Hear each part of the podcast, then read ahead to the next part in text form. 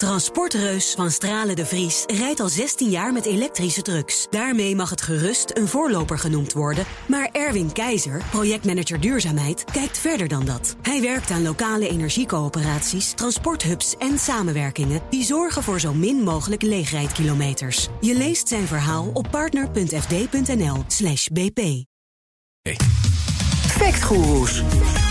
Bij ons is zoals elke dinsdag Frank Leeman. Frank, goedemorgen. Goedemorgen. Vandaag weer een uitspraak behandelen van WNL op eh, Radio 1. Ja, daar hoorde ik uh, hoogleraar besturen en veiligheid... professor Dr. Ira Helsloot de volgende opvallende uitspraak doen. Want we weten dat uh, een kind dat een schoolniveau naar beneden gaat... leeft vijf jaar korter. Hè? Nou, daar hebben we nu al 50.000 kinderen hebben wij veroordeeld... om vijf jaar korter te leven. Dat is een enorme klap. Oké, okay, een kind dat een schoolniveau naar beneden gaat... leeft vijf jaar korter. En dus ja. hebben er al 50.000 vijf jaar verkort in hun leven. Precies, een okay. enorme klap. Maar wacht, hoe, hoe komen we hier aan? Wat, wat, wat, wat zeggen de cijfers, de harde cijfers?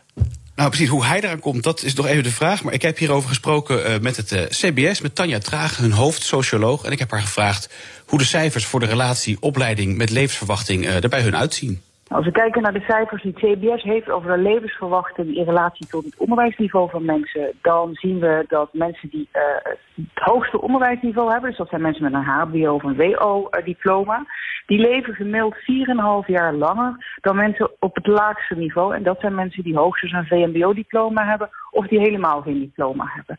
Uh, dus dat is bij lange na niet vijf jaar voor het verschil in één opleidingsniveautje. Want ik ga ervan uit dat, uh, dat hij dan bedoelt bijvoorbeeld het verschil tussen HAVO en VWO. Ja, precies. Dat, daar kunnen we dan van uitgaan, hè Frank? Dat wat mevrouw Traag zegt, dat dat klopt. Maar daar gaat helsloos van uit. Ja, volgens mij ook. Vooral omdat in, in die corona-context... dat er dan ja. kinderen het verkeerde schooladvies zouden hebben Precies, die gaan inderdaad naar de BAVO, die hadden naar de HAVO gekund. Ja, ja, precies. Het, het verschil hoogste niveau, laagste niveau 4,5 jaar. Was het verschil tussen één opleidingsniveau dan? Als we inderdaad praten over, over MAVO, HAVO. Is dat een, een jaartje? Ja, nou precies. Dat is nou ongeveer een jaartje. Wat ik nee. nog best veel vind. Maar goed, dat nou. is wat, uh, wat de statistiek zegt. Maar is er inderdaad duidelijke verband tussen opleiding en levensverwachting? Of is dit gewoon een gemiddeld statistiek uh, verhaal? Nou ja, ik vroeg het ietsje anders in het CBS. Ik vroeg of je dus net überhaupt wel kan stellen dat je als je als leerling besluit om MAVO te doen in plaats van HAVO, dat er dan een soort van poef een jaar van uh, zijn of haar leven afgaat. Of zoals in dit geval door het uitvallen van een toets. En je komt wellicht wat onterecht wat te laag uh, uit. -hmm. Dan poeven na het jaar eraf. Nou, daarop antwoordde Tanja dit.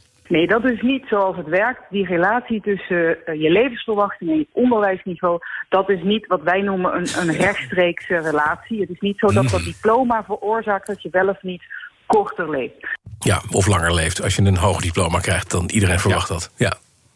In hoeverre wordt het niet alleen bepaald door geld of vermogen... en dus uiteindelijk gezondheid, want daar heb je het over, hè?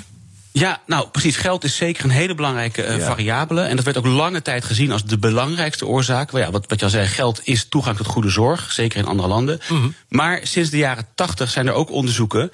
die juist weer beweren dat onderwijs de enige belangrijke invloed is. En hierover sprak ik uh, Johan Makkenbach... om een beetje licht te scheppen in deze weerwar van papers.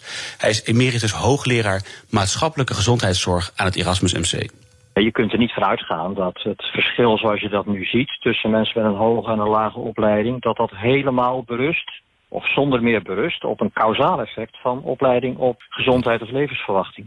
Dus daar zijn andere studies gedaan om uh, vast te stellen... in hoeverre hier sprake is van een kausaal effect. Maar dat er ook een kausaal effect is, dat, is, uh, dat staat als een paal boven water.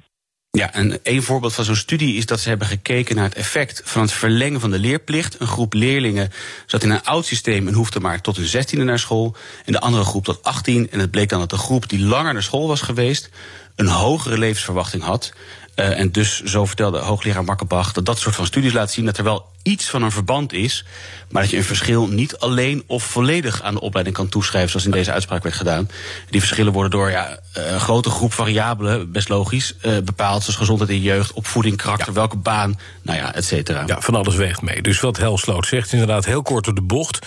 Er zijn wel gevolgen, maar de, de, de koppeling uh, vijf jaar eraf als je schoolniveau naar beneden gaat, dat is een onzin. Nou, precies, dat is zeker onzin. Die, dat, heeft hij gewoon verkeerd onthouden, denk ik. En in, inderdaad, ja, het, zal, het zal gevolgen hebben. Ja. Dus hij heeft ergens wel een beetje een punt, maar uh, ze zijn lang niet zo dramatisch en zo eenduidig als hij ze in zijn uh, fragment schetst. Nee, dus dat klopt niet. Nee, dat blijkt maar weer. Frank Leeman zei dat onze fact guru elke week checkt hij op dinsdag rond dit klok van tien voor negen. Een uh, uitspraak. Transportreus van Stralen de Vries rijdt al 16 jaar met elektrische trucks. Daarmee mag het gerust een voorloper genoemd worden. Maar Erwin Keizer, projectmanager duurzaamheid, kijkt verder dan dat. Hij werkt aan lokale energiecoöperaties, transporthubs en samenwerkingen... die zorgen voor zo min mogelijk leegrijdkilometers. Je leest zijn verhaal op partner.fd.nl bp.